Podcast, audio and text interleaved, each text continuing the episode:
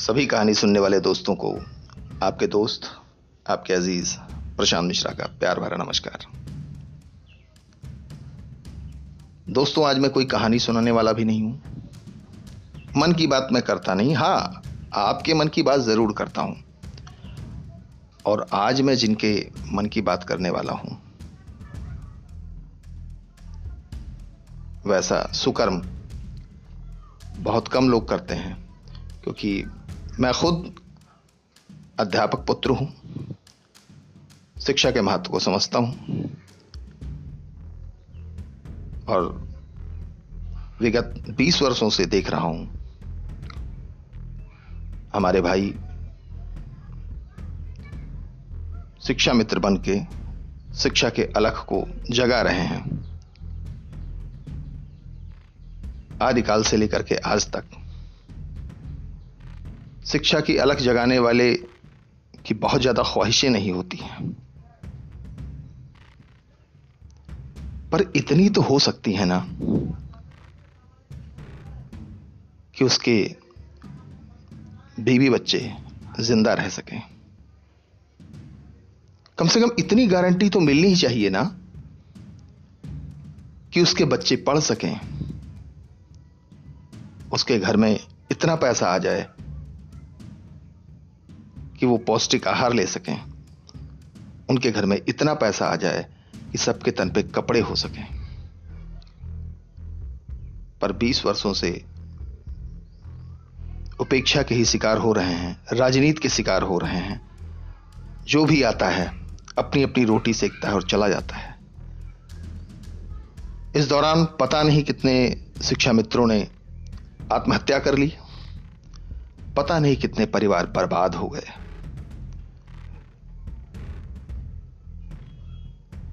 शूल बनकर चुभती हैं, ये दर्द भरी आहें। बहुत दिनों से हमारे कुछ मित्र कह रहे थे कि भैया, हमारी आवाज़ में अपनी आवाज़ जोड़ दीजिए। सो आज से, आवाज़ के माध्यम से मैं अपने इन साथियों के साथ खड़ा हूँ और शुरुआत जो आज मैं कर रहा हूँ, वो एक शिक्षा मित्र भाई हैं, विजेंद्र कुमार मिश्र, दमदार बनारसी। इनकी कविता पाठ के साथ। इस मुहिम में एक हाथ हमारा भी। और वर्तमान सरकार के सभी सम्मानित माननीयों तक मेरी आवाज़ पहुँचे। ये अनुरोध है, गुहार है प्रधानमंत्री जी को, देश के शिक्षा मंत्री को, प्रदेश के मुख्यमंत्री जी को, प्रदेश के शिक्षा मंत्री को और सभी अधिकारियों को, जिनका इससे सरोकार हो। तो ज़्यादा वक्त न लेते हुए सीधे कविता पर उतरते हैं।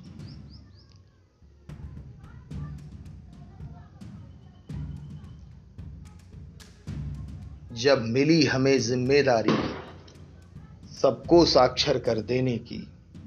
जब मिली हमें ज़िम्मेदारी सुत ज्ञान शुभ्र भर देने की। जब मिली हमें ज़िम्मेदारी, शैक्षिक विकास ले आना है। जब मिली हमें ज़िम्मेदारी, शिक्षा का अलख जगाना है। तब हम आगे आए, तब से यह दीप जलाते आए हैं। अब तक निष्ठा से हम अपना कर्तव्य निभाते आए हैं। हम घर घर से बच्चों को पढ़ने को प्रेरित कर लाते हैं। हम धर्म और नैतिकता का मतलब सबको समझाते हैं। हो रहे थे विद्यालय जर्जर, तब हमने ही उत्थान किया। सर्व शिक्षा अभियान को हमने एक नया अभिमान दिया। हम इस भारत के भविष्य को प्रतिपल गढ़ने वाले हैं। गांधी जी की लिखी स्वराज की पोथी पढ़ने वाले हैं। ग्रामीण अंचल की शिक्षा का उद्धरित रेखा चित्र है साहब। हाँ। हम शिक्षा मित्र हैं साहब। हम शिक्षा मित्र हैं साहब।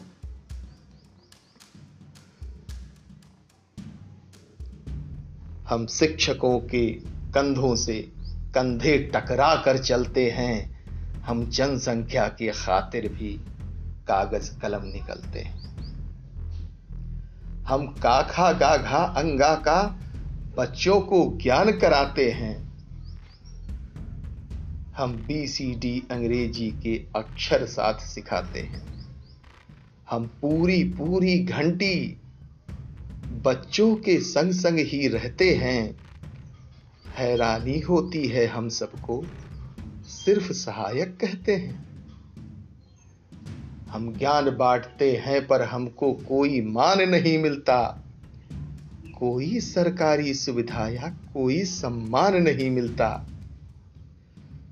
शिक्षक की तुलना में हमसे सरकार की चाह बराबर है, लेकिन कोई स्थान नहीं, ना ही तनख्वाह बराबर है। हम इस अभाव के साथ में हरगिज और नहीं जी सकते हैं।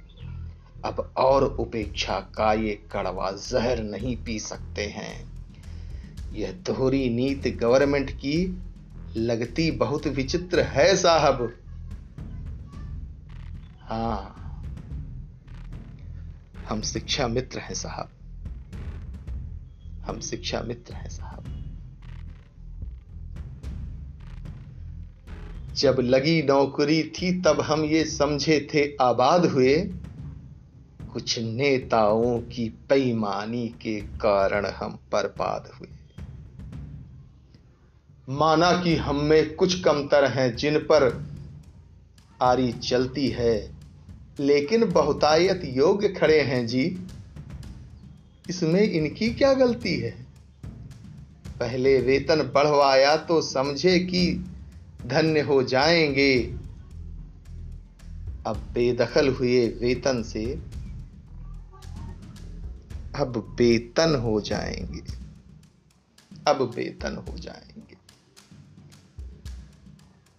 करते हैं आत्मदाह, तब भी कोई खुददार नहीं आता।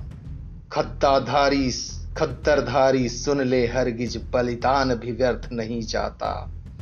अर्जी है दस्तावेज़, सभी ठंडे बस्ते में पड़े हुए। कोई नेता मंत्री ना अपनी हक की खातिर खड़े हुए। अब ओट तभी जब साथ मिलेगा, वरना तो जय रम्मी है, जो हमको सम्मान नहीं दे, वो सरकार निकम्मी है। न्याय चाहिए, हमें हमारी मांगे बहुत पवित्र हैं, साहब। हाँ हम शिक्षा मित्र हैं, साहब। हम शिक्षा मित्र हैं, साहब। दोस्तों, ये आवाज़ रुकनी नहीं चाहिए। लगातार चलती रहनी चाहिए। इस आवाज़ को इतना फैलाएँ कि यह बहरी सरकार सुनने के लिए विवश हो जाए और हक में फैसला देने की इसकी नीयत बन जाए। जय हिंद, जय भारत। कल फिर मिलेंगे एक नए शब्द को लेकर। ये आवाज़ लगातार फैलाते रहें। धन्यवाद दोस्तों।